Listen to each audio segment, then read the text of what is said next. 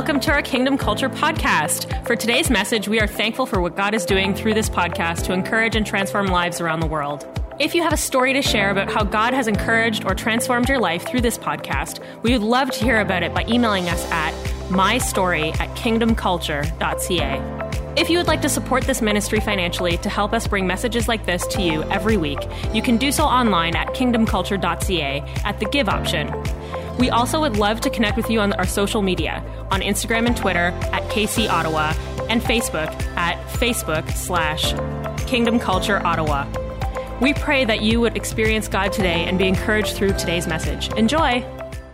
Hey, Kingdom Culture family, so great to see you. Well, guess what? We're almost at the end, and by the end, I mean just only online. We're going to stay online, yes, but we're coming back live next Sunday, February 6th, and we hope to see you at our official official launch day at our new venue, uh, new time, which is really the original time, 10 a.m. Come a little early, hang out in the lobby with us. 9:30 doors open. We'd love to see you. It is at Overflow Brewery. Yes, it's a brewery slash bar. I always said one day I think we'll have church and a bar, and this is that season. So we hope to see your face next week. And so many people, you know, are asking like, do we have a, a kids program? Do we have a youth program? And this program and that program. I just want to say this is that you know, being that we were off meeting uh, physically for almost two years without a physical location, just online. We're having to rebuild a little bit. This is going to be a rebuilding season. So we're just asking, and we I know we've been saying this over and over again, to give us grace as we rebuild in the process. And so, as far as those questions, we're encouraging the youth to stay in the worship, to stay in the experience with us. Yes, we will have something. We're working on it eventually, but not right away. And so we're just asking for grace in that area and pray with us as we rebuild all these elements of uh, of the local church part of what we do. As well for kids we do have a family room and uh, you know we invite you if you have kids to come and be with your kids in that family room. You can also keep your kids in the experience. It might get a little crazy um, keep them in the worship but hey we're we're willing to work uh, with you and be flexible in this season and just we want to have you there. But if you don't feel comfortable yet you know online is still going to exist just as it has. And so stay at home with your kids, watch online, and uh, we will continue to update you. As we rebuild slowly, we will have all these programs up and running again before you know it. So pray with us and let's continue to believe God to rebuild together, especially if you're on the ground with us. And um, I'm excited. I'm excited uh, for today because really it's a day setting us up for our official launch. You know, we had our soft launch last Sunday and it was amazing. It really exceeded my expectations on every level. It had been two years since we really gathered and uh, it was amazing. And so I can't wait for next Sunday and to see all your faces. Today, I want to talk about a subject that I love talking about, and it's around the this idea of how we are to live out in our life kingdom life. Living out life is very different than living out kingdom life. And I want to talk about kingdom. I want to talk about the kingdom, the kingdom of God. We hear it said over and over again in New Testament scripture, the kingdom of God and the kingdom of heaven, which really they they're synonymous with one another. And I want to talk a little bit about this. What is the kingdom? What do you think about when you think of the kingdom? Well, the word kingdom itself means king's domain. the domain of the king, the place, the realm with which the King of Kings himself, Jesus himself, lives. What do you think about? Do you think about what John describes in the book of Revelation the sea of glass like crystal, the throne, the rainbow, thunderings and lightnings? Um, you think about the animals, the creatures that live within the kingdom. You think about uh, the fact that there's no depression, no sickness, no disease in the kingdom. Well, I mean, Jesus gave us a command, He gave us a, an instruction before he died to his disciples in Matthew chapter 6 said when you pray pray this way that my kingdom would come on earth as it is in heaven that my domain the place where I dwell would enter your stratosphere and actually influence and transform the culture around you. Paul gives us a charge to be ambassadors and citizens we are citizens of heaven citizens of the kingdom ambassadors of the kingdom. We are called to represent the kingdom be gateways doorways to the kingdom. Jesus, on his death and resurrection, gave us an all access pass to the kingdom. Hebrews chapter 4, verse 16 says, We can boldly approach the throne of grace to obtain mercy in time of need. How can we access the kingdom? At any time when we are in need if we haven't been given access. So, this charge, this encouragement, just is a signpost for us that this is our place, this is our purpose. We are to live out kingdom life. And I, I want to bring us to uh, chapter 14 of the book of Romans. Paul, the apostle, is writing to the church at Rome. And in chapter 14, he's talking about, just to give you a little bit of context, which, which is where I want to go today, he's talking about this battle between people and what they're eating and what they're drinking and all these peripherals, all these external things, these external behaviors. You know, some people are offended that some people are eating this and and drinking this and doing this and there's this battle going on. And Peter addresses or Paul sorry addresses what kingdom is not about and then addresses what it is about. And I want to read this in chapter 14 of the book of Romans, verses 17 to 19. It says this For the kingdom of God is not a matter of what we eat or drink, but of living a life of goodness, peace, and joy in the Holy Spirit. If you serve Christ with this attitude, you will please God and others. In other words, if you have these three elements at the forefront of your focus when it comes to living out kingdom life, you will please God and others will approve of you. Verse 19. So then, so since we got that out of the way, since we have an understanding of these three elements, these three aspects of kingdom life, so then he says, let us aim, let our target, okay, let our focus, our purpose be for harmony in the church and try to build each other up. Harmony, unity, connection, you know, being of one mind, one purpose, moving together and building people up along the way come out of or as a result of this understanding of living out kingdom life through peace, goodness, and joy in the Holy Spirit. This is the only time, okay? This is the only time and only use of this expression, the kingdom of God, in the whole entire book of Romans. And every time in any book of the Bible, when something is mentioned once or the first time, it's very important to look at. I think this is a very important wedge that Paul places near the end of the book in Romans chapter 14 to give us a glimpse into how we are to live our lives out. So I want to talk today briefly on what I believe are the pillars, write this down, the pillars of building. The pillars of building. And God, I believe this. It's a word for all of us. It's a word for you, for your business, for your family, for your relationships, for us as a house, the church, the local church at large, globally, big C church, small C church.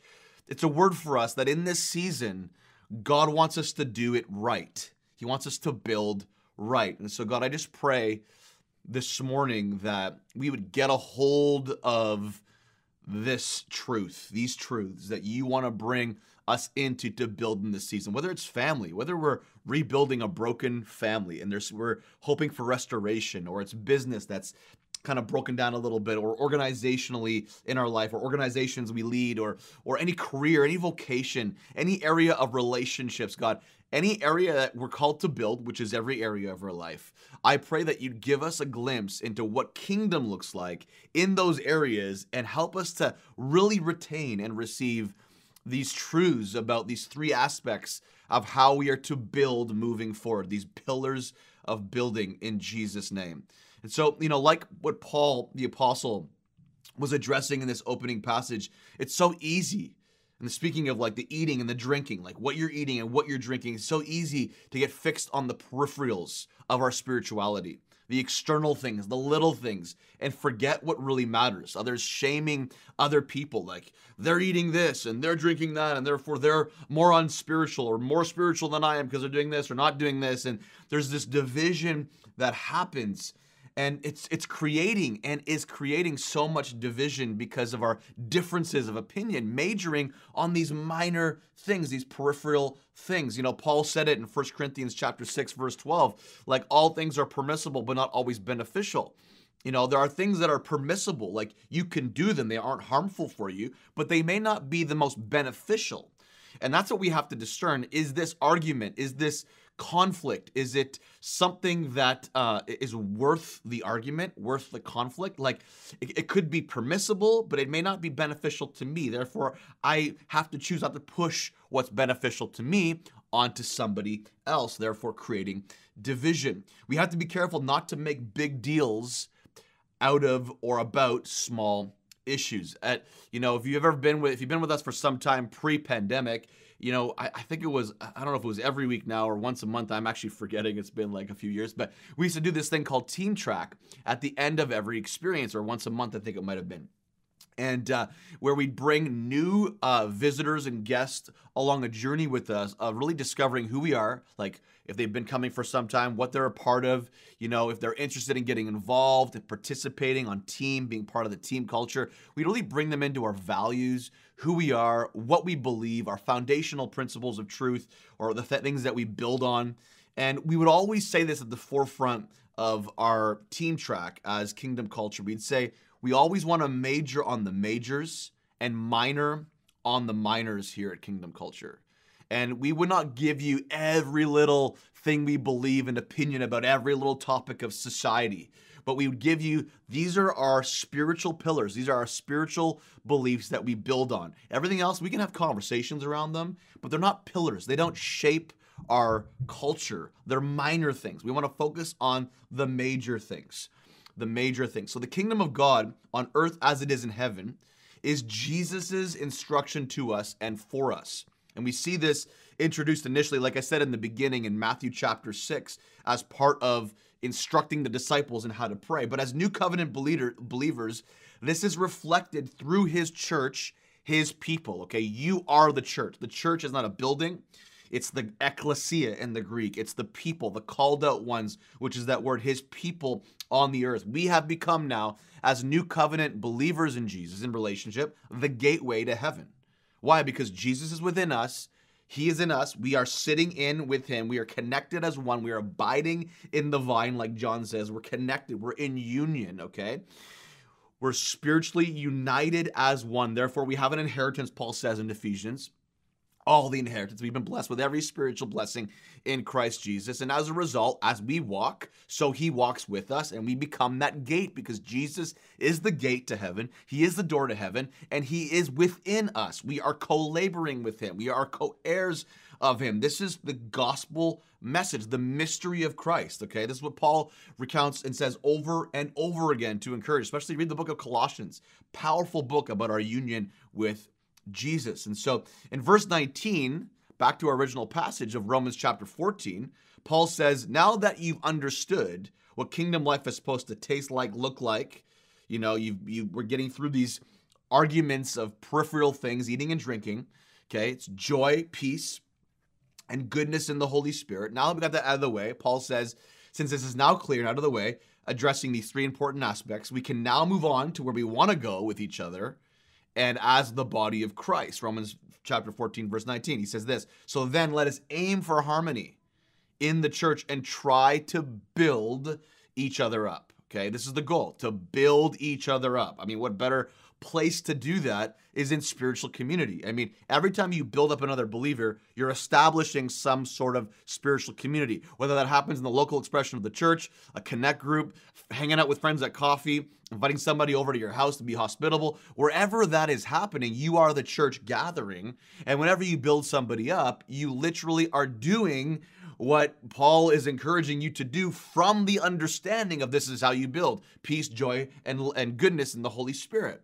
This word for build literally means this. I love this. If you break the Greek word down, it means a building serving as a home. Because this is this is really what the gospel all is all about is welcoming home people into their original or the original intended purpose of their life. Their home was heaven. They originated in heaven, created by God who is in heaven, who represents all of heaven, the king of the kingdom himself. You were you are originated from there. The reason why the Bible talks in John 3 verse 3 you're born again because you were already born once. You were born once. You were born of human nature, okay? You had the spiritual seed of God in you, but you were born of human nature. When you're born again, the Bible says now you're reborn from above. That was how it always was supposed to be. Because Adam and Eve sinned in the garden, everybody after was born now into the state or the spiritual prison of sin.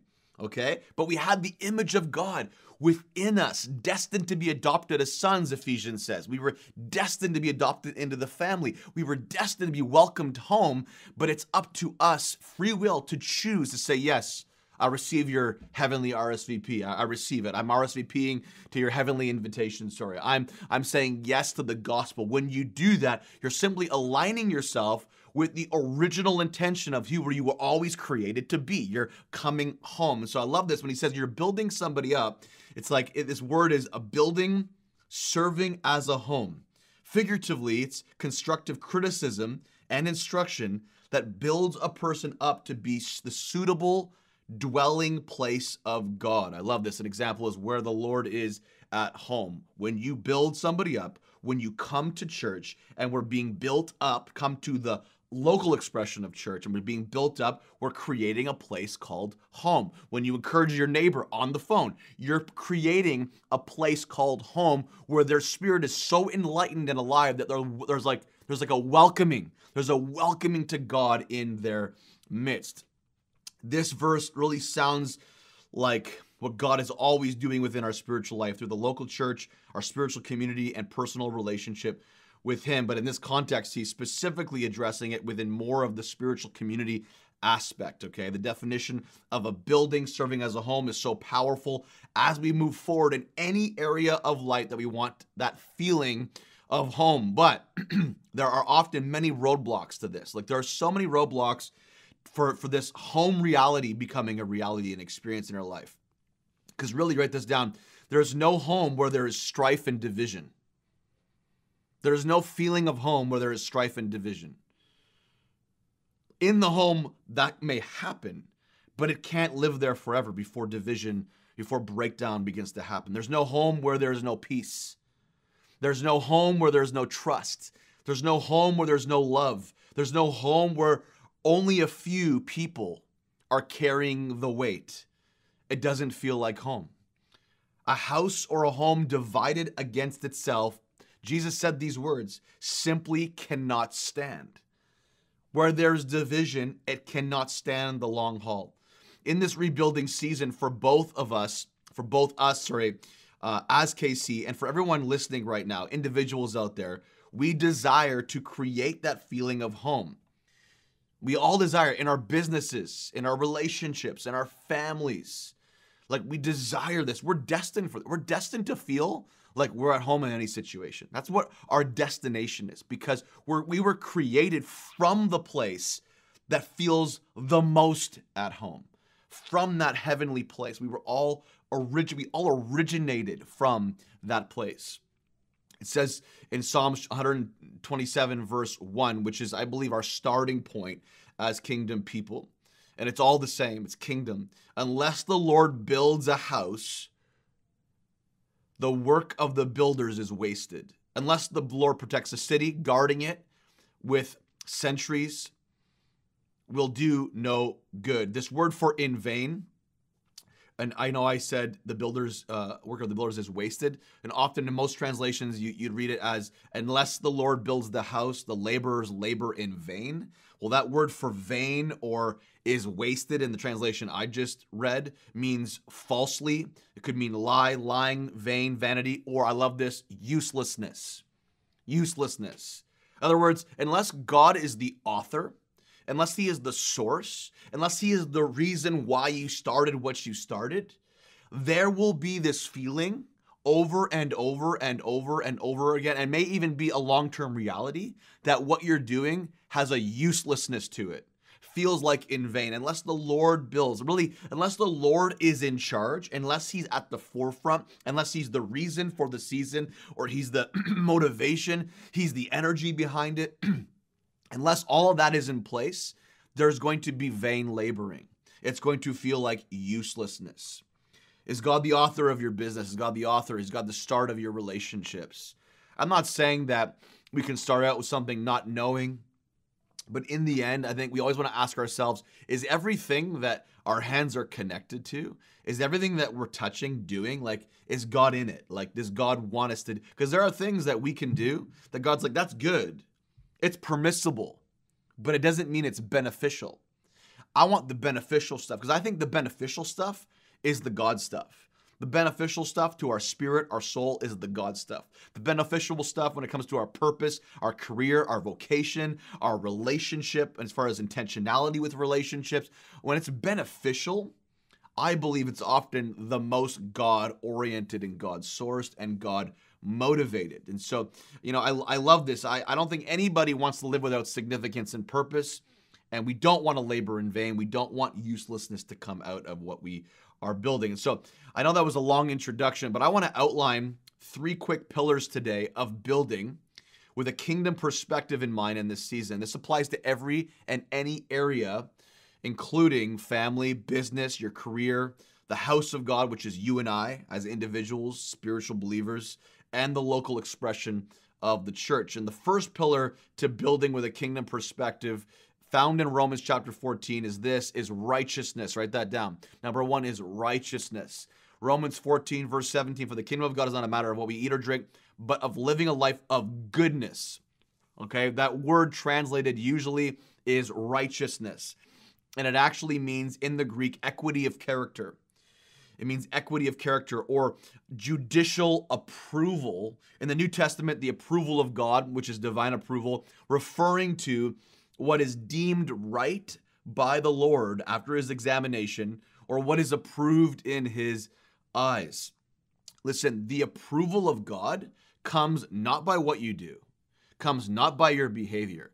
The approval of God the, is the moment Jesus puts his finger on you because you've allowed him to. Is the moment he's come into the center of your life because you've allowed him to. The moment you say yes to his forgiveness that he paid for over 2,000 years ago, the moment you lock in to what you were always destined to lock into and say yes and freely let him into become Lord leader, master of your life, in that very moment, you've been declared the righteousness of Christ. You are now in God. You are in Christ, Christ in you, the hope of glory. You now are connected as one in unity. If you've rejected Jesus, if you're anti Jesus, if you're like, I don't believe in this, that's fine. That's your choice. But that disconnect means no matter what you do in life, you will not get God's approval you have God's approval through the lens of what Jesus has already done for you. He sees you through the act of Jesus on the cross that said, It is finished. What is finished? The the, the rite of passage for you to come into righteousness. He actually gave you access before you ever even received that access. He gave permission to you. He gave you the letter, the invitation, and all you had to do is say yes. That's why it's called the gift of eternal life. A gift is given, but you have to open it. You have to receive it. You have to say, Yes, I want it. I don't reject it. I receive it. The moment you do that, you become the righteousness of God in Christ. And kingdom pursuit you cannot go without understanding the value and connection of righteousness. Matthew 6, verse 33. But seek first, Jesus said this seek first the kingdom of God and his righteousness, and all these things will be added to you. Without nosediving too deep, and we can go down a major rabbit trail on this and talk about righteousness. So, what does it mean?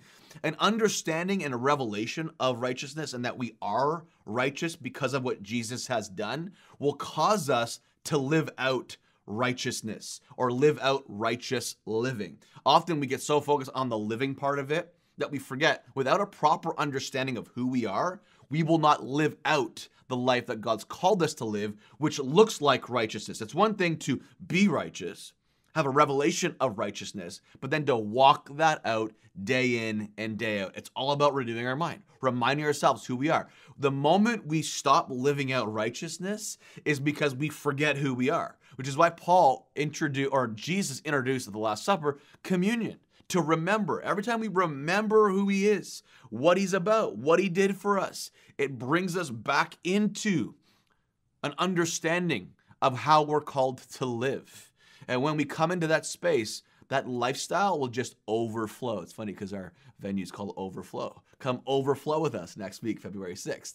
That was a shameless plug. Anyways, Second Corinthians chapter 5, verse 21. 21, God made him who had no sin to be sin for us, so that in him we might become the righteousness of God.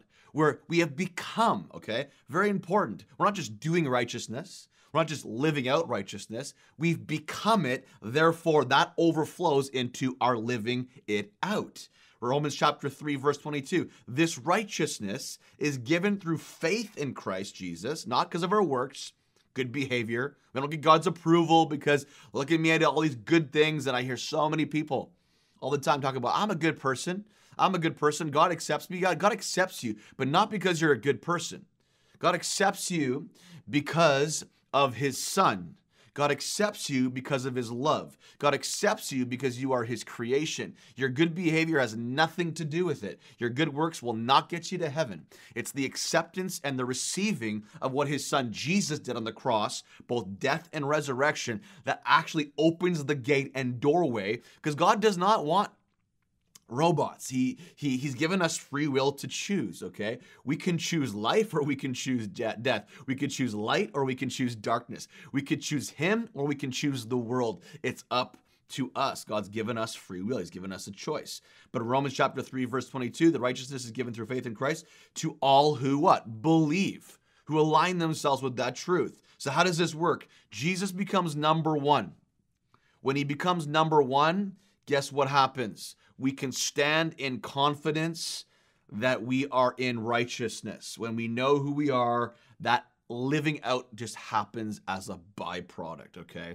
That living out happens. It's it's the grace of God empowering our lives every day. I mean, the foundation, the foundation of G of God's throne, okay? We talk about the king of the kingdom. Think about this picture for a second. The foundation, the concrete blocks of the throne the majesty of God, the authority of God, sits on this Psalms 89, verse 14. Righteousness and justice are the foundation. Sounds like judicial approval, if you ask me. Righteousness and justice, the justice of God. They go hand in hand. Righteousness and just. You cannot be righteous without being just. They go hand in hand. Righteousness and justice are the foundation of your throne. Love and faithfulness go before you. Love and faithfulness go are the overflow. We love, we're faithful. We live out this life as an overflow of the foundation of righteousness and justice. So, in other words, right standing with God, understanding who you are as the righteousness of God in Christ, right standing with God is the starting point for life in the kingdom. Right living from a right understanding or our standing with God is the starting point, the foundation from which we build. Jesus is the cornerstone, He is our righteousness. So, number one, we have righteousness, and we have number two, peace, second pillar. Peace, write that down. Romans 14, verse 17 says, For the kingdom of God is not a matter of what we eat or drink, but of living a life of goodness, righteousness, okay, and peace. Say it peace. Peace. Peace in the Greek could mean to join or tie together into a whole. I love this. An example of this is when all essential parts are joined together. Could mean also prosperity as one. I love this though, an example when all essential parts are joined together. Interesting because this is how we build. You want to build a healthy organization, you want to build a healthy church culture, you want to build a healthy business, um, in any vocation, family, when all parts, essential parts, are joined together, walking it out together, that is a representation of peace, which is a pillar of kingdom building. It's a pillar of how we build kingdom life. This is how the house of God is built through peace. The house of God is built through peace. This sounds to me, again, like spiritual community. as he ties it up in the end of verse 19, remember, talking about building each other up. That our aim now would be if we have peace and we have righteousness, then now that we got that out of the way, remember Romans chapter 14, verse 19, now that it's out of the way, let our aim, let our aim be for harmony with each other and then building each other up. I mean, and I want you to write this down. This is really powerful. Peace is our weapon of war against life's opposing forces. Write that down. Peace is our weapon of war against life's opposing forces. Let me just show you what Jesus said in John 14. Uh, by the way, I'm teaching a little bit today, okay? This is not as much like a prophetic, it's, everything's prophetic if it's from God, but it's not as much of an encouraging message only. It's a, an encouraging teaching to help us really illuminate our perspective a little bit, give us some real key um, instruction on how to build in this season. John 14, 27, listen to what Jesus said Peace I leave you, my own peace. This is out of the Amplified. I now give you and bequeath to you, not as the world gives not as the world gives, do I give this to you. Do not let your hearts be troubled, neither let them be afraid. Now, listen to this, how he expands on this. Stop allowing yourselves to be agitated and disturbed, and do not permit yourselves to be fearful and intimidated and cowardly and unsettled. So, how do we allow ourselves not to be these things? The peace he connects this idea of like i'm giving you peace i'm giving you the the tool to not let yourself be agitated and disturbed not permitting yourselves to be fearful and intimidated and cowardly and unsettled. Apply these things to your business, your organization, your family, your relationships, whatever it is that you're putting your hands to in this season. When you have the peace to build, these things become less of an issue. They become a your peace becomes a weapon of warfare against opposing forces. These are all opposing forces. Being agitated, being disturbed, being discouraged, like allowing fear to get in, intimidation to get in, cowardice get in, to be unsettled, never satisfied. Nothing's good enough. Nothing's ever good enough. It's never gonna hit my tar. never gonna hit my purpose. Like I should be further along at this point in my life, and I'm not. Listen, when you have peace, those things don't sway you. They don't they don't um, take away from your journey. They don't sideswipe you because the peace of God is guiding you. You know, when Paul says that God will give us a peace that surpasses our understanding, our understanding is influenced by the way the world has designed what success should be and the timeline should be for your life. But when it's when you're living a kingdom life, you can't let the reasoning and the understanding the world gives us be the guide. It's the peace of God that goes beyond our understanding that helps become the guide for our life. I've heard it said before, let peace be your umpire. Let it be your umpire. Let peace be the thing that's kind of guiding you and letting you know when you when when it's a strike and when you can walk and when you can move forward, kind of the one who's kind of calling the shots measuring what's right and what's wrong for you because our reasoning often gets in. But I know for me, man, this is a powerful, powerful thing for me. I don't want to be that agitated, disturbed person because something is opposing me and I want the peace of God to guide me through it. Let's look at for a second. I love this Old Covenant temple, the Old Covenant temple process and origin. First Chronicles chapter 22 verse 7. Speaking of David, okay? David was the one who funded the Old Covenant temple.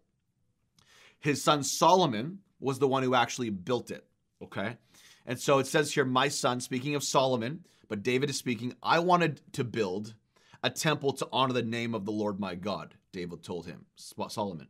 But the Lord said to me, You have killed many men in the battles you have fought. And since you have shed so much blood in my sight, you will not be the one to build a temple to honor my name.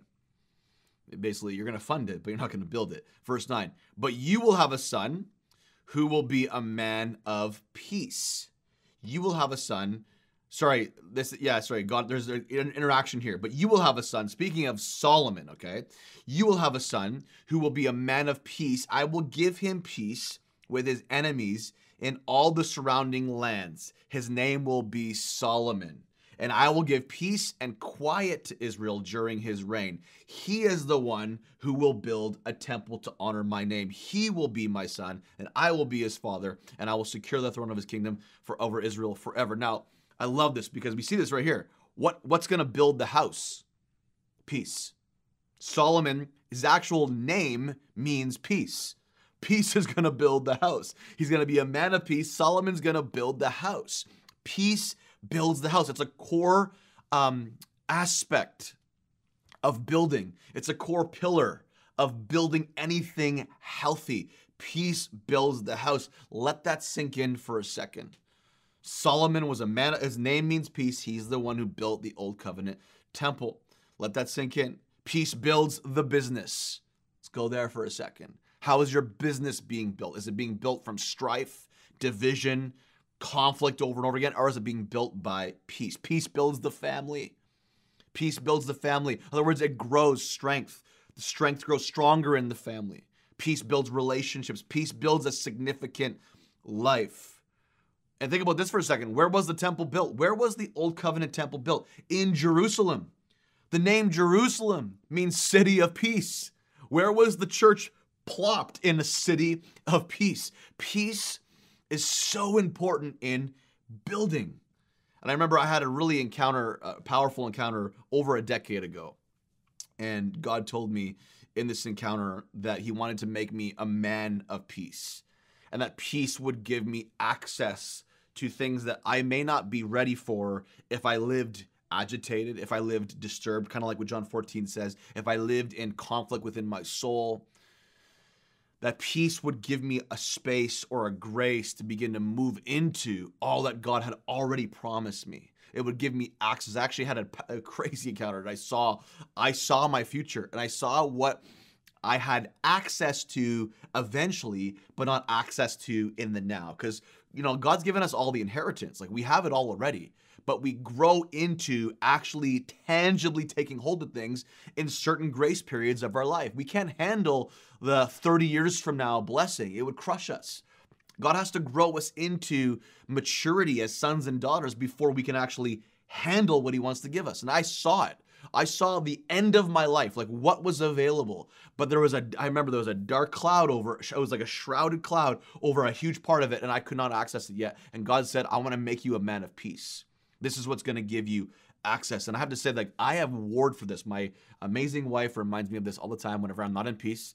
She reminds me, didn't God say you want to be a man of peace? Like, how's that going for you? Man, it's convicting. And I think about this like almost weekly. I, sometimes I forget about it, but when I'm in those moments where I'm agitated or I'm disturbed or I'm unsettled about something, or I'm feeling the fear or intimidation, I go back to this God, like, if I'm going to win, in this season, if I'm going to rebuild, if I'm going to build anything in my life, I have to be a man of peace. God, help me. I, I fail. I fail over and over again in this area, but there's moments where I win, and I feel like ah, I see how I built in peace there. I see how I moved in peace there, and I saw the results that I didn't see in a, a previous season when I was in fear, when I was in intimidation, when I was struggling with being disturbed or unsettled about something. And so, how um, how do we do this or or how does this apply in the context of both natural and spiritual family where i want to say this we all have a part we all have a place and we all have a purpose and if we could remember that in any sphere if of in any group in any community in any local church in any business remembering that we all have a part we all have a place and we all have a purpose if god's called you if the peace of god has led you somewhere the peace of God has given you what now you have as an amazing family. Just know that you have a part, you have a place, and you have a purpose. And anytime the enemy comes to tell you otherwise, you just tell him he's a liar because it's just not true. And if he can get you out of that place to believe that lie, he will sideswipe you, take you out, and he will rob you of your ability and potential of experiencing all that God has for you.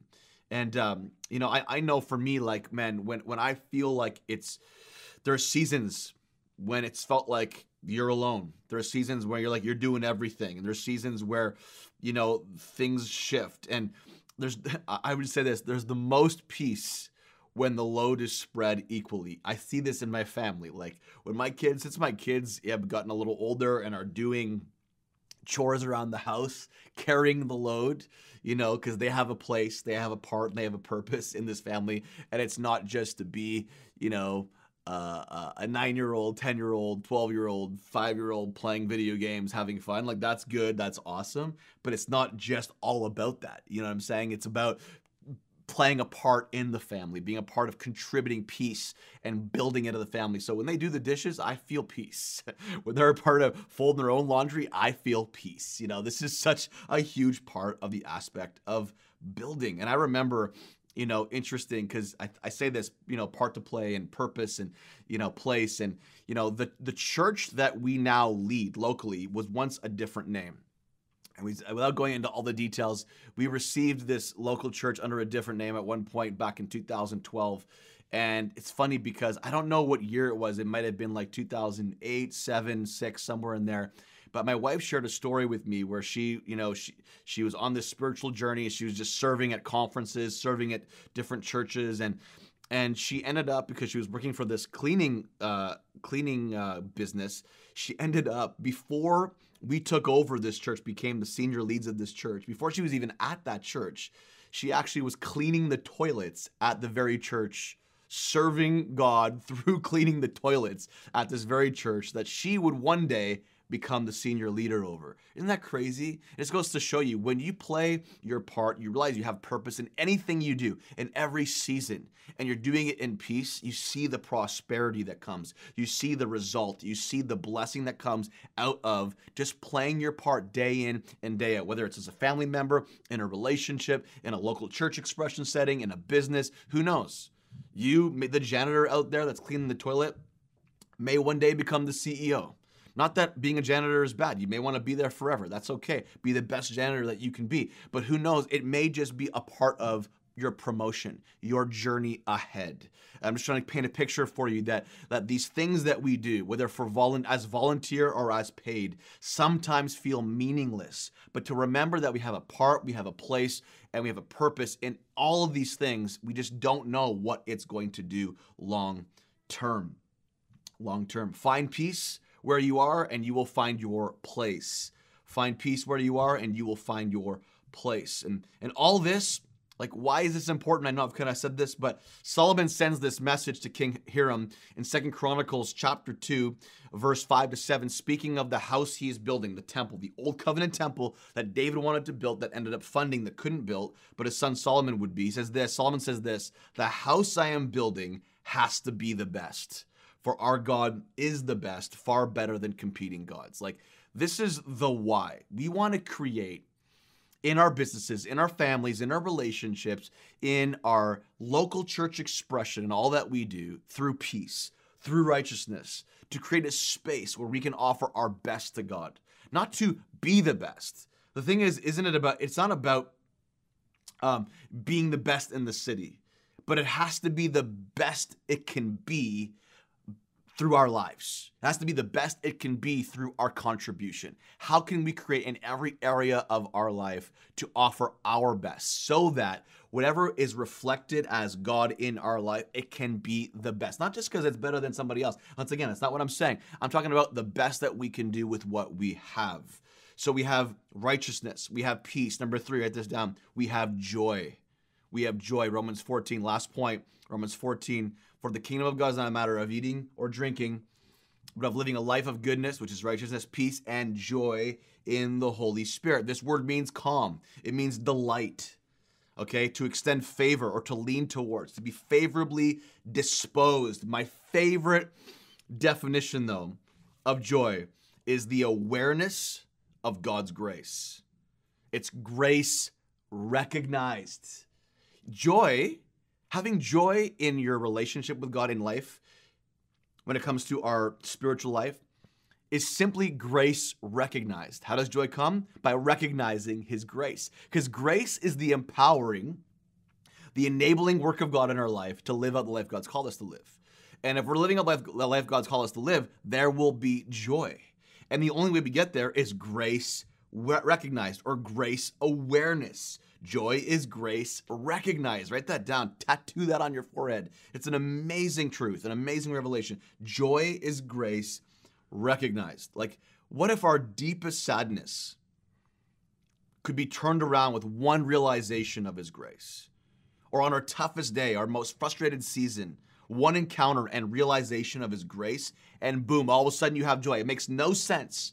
I mean, like for James to say the encouragement, count it all joy, brethren, when you face trials of many kinds. To say that and to make that and who really finds joy in trials? Like nobody. Who finds joy in darkness? Dark times perilous times. Who finds joy in tribulation? Nobody logically. But when we have a revelation of god's grace joy can enter into any hard situation and any season and change the equation of your experience which is what i believe god wants to do this is what this is what mature kingdom living looks like the greatest vaccine let me just say this against anything and everything negative in our lives is quickly turned around by an awareness of His grace. You want a vaccine to stop all the stuff coming into your system from tearing your spiritual system apart? You want to protect your system? Awareness of grace. Protect your spiritual, your soul, your heart, your spiritual life, and awareness of His grace. Because where there is joy, there is healing. The Bible says that that laughter which is joy, does good like medicine. The Proverbs, Solomon said that. Laughter does good like medicine. You want joy, you want healing in your life, and awareness of His grace can turn anything around. I remember this one time when 2014, fall 2014, my wife potentially was on her deathbed, ranked second to the highest risk emergencies in all of Ottawa at the General Hospital, second to the highest risk emergency, went into emergency surgery uh, almost a full day of surgery. And uh, I remember like being in the stairwell right around this time when this was happening, calling one of my staff and being like, ah, like just a total wreck. Like I mean, bawling my eyes out. In my mind, I'm becoming a single dad. You know, I'm gonna have to. I'm gonna. I, I don't know. I have three kids at the time. Like, how am I? Gonna, they were all under the age, I think, of like, you know, five at that point. and um, and I'm like, how's this? How's life gonna look? And I was just bawling my eyes out. And I remember this awareness coming over me of God's grace. This awareness coming over me of like, in the midst of all of this, I know God is so good. And I remember like standing up in this was right before she actually went into the uh, surgery room. In the room after I got out of the stairwell and just like praising God. I remember pacing back and forth. I think she was out on some sort of a drug and she was sleeping, praising God. I was just praising God. And I had this awareness of His grace, and this joy came over me in that moment. And that joy became my assurance that it was all good. And I don't think I would have been able to make it through that season without that revelation. For the joy set before Jesus, he endured the cross. Hebrews chapter 12, verse 2. Looking unto Jesus, the author and finisher of our faith, who for the joy that was set before him, he endured the cross, despising the shame, and as he and has sat down at the right hand of the throne of God. It was the joy on the other side of the pain that allowed him to move through. Why? Because he himself was grace realized in the flesh. He was the message of grace made manifest in the flesh, God incarnate. He was grace in wrapped in flesh, literally. John 1 verse 17, for the law was given through Moses, but grace and truth came through Jesus Christ. So, how could he see joy on the other side of the most painful crucifixion known to man, or painful way to die known to man? Because he was grace realized. If joy is grace realized, then let's pray for grace for all of us to be at the core of why we rebuild and build in this season. Our businesses, our families, our relationships. Let's implement these pillars of building as a result of an understanding of grace realized. I want to close with this because Paul encouraged this in 1 Corinthians chapter 12 verse 14 speaking of the body of Christ coming together representing the head speaking to us as a local church in this season as we rebuild. And my prayer for you is that you would find your place as we rebuild that you would find your part as we rebuild whether it's maybe once every six weeks, once every eight weeks, once every two weeks, whatever the case it is for you, that you would find a place within the body of Christ so we as a culture can do our best to represent Jesus as the head of his body in this season. Paul closes with this in 1 Corinthians chapter 12. I want you to think about how all this makes you more significant, not less. A body isn't just a single part blown up into something huge. It's all the different but similar parts arranged and functioning together. This was Paul's heart in Romans chapter 14, verse 19, that we build each other up, aiming for harmony and building each other up. Remember, Jesus is the head of his body. His body took the punishment so his church, the body, could come alive and come together and function with one purpose to make his name known. That's why we gather. That's why we build and rebuild together. Jesus didn't die for a lifeless body or a lifeless few to carry the load, but for all of us to join together and become the greatest expression of Jesus himself. And that is my prayer as we move forward in this season as a church community. Maybe you're watching abroad. My prayer for you is that this is how you move forward in your businesses, in your careers, in your vocation, in your family, in your relationships. And so just right now, take a moment, lift your hands wherever you are. I want to pray for you.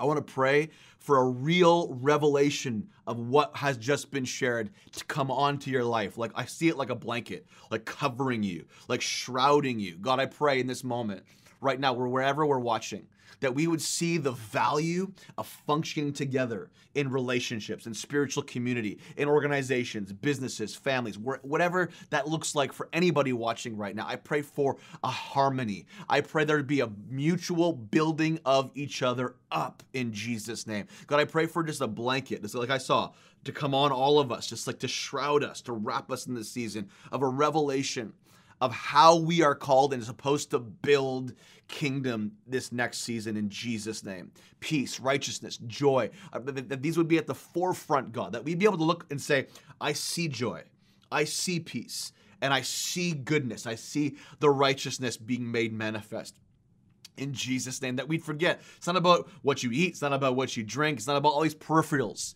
but this it's about these core elements in this next season in Jesus name. So God, I pray that you do it. I pray that you would shift our perspective. I see somebody watching right now. This is totally going to rearrange how you build business in the next season. It's totally going to rearrange how you build family in the next season. It's going to rearrange how you are building things that you're touching right now or connected to in this season. You're getting a glimpse now into what it looks like to rebuild and build the way that he wants to. Look for joy, look for righteousness, and look for peace in Jesus' name. God bless you, Kingdom Culture. I know it went a little longer today, but I just pray.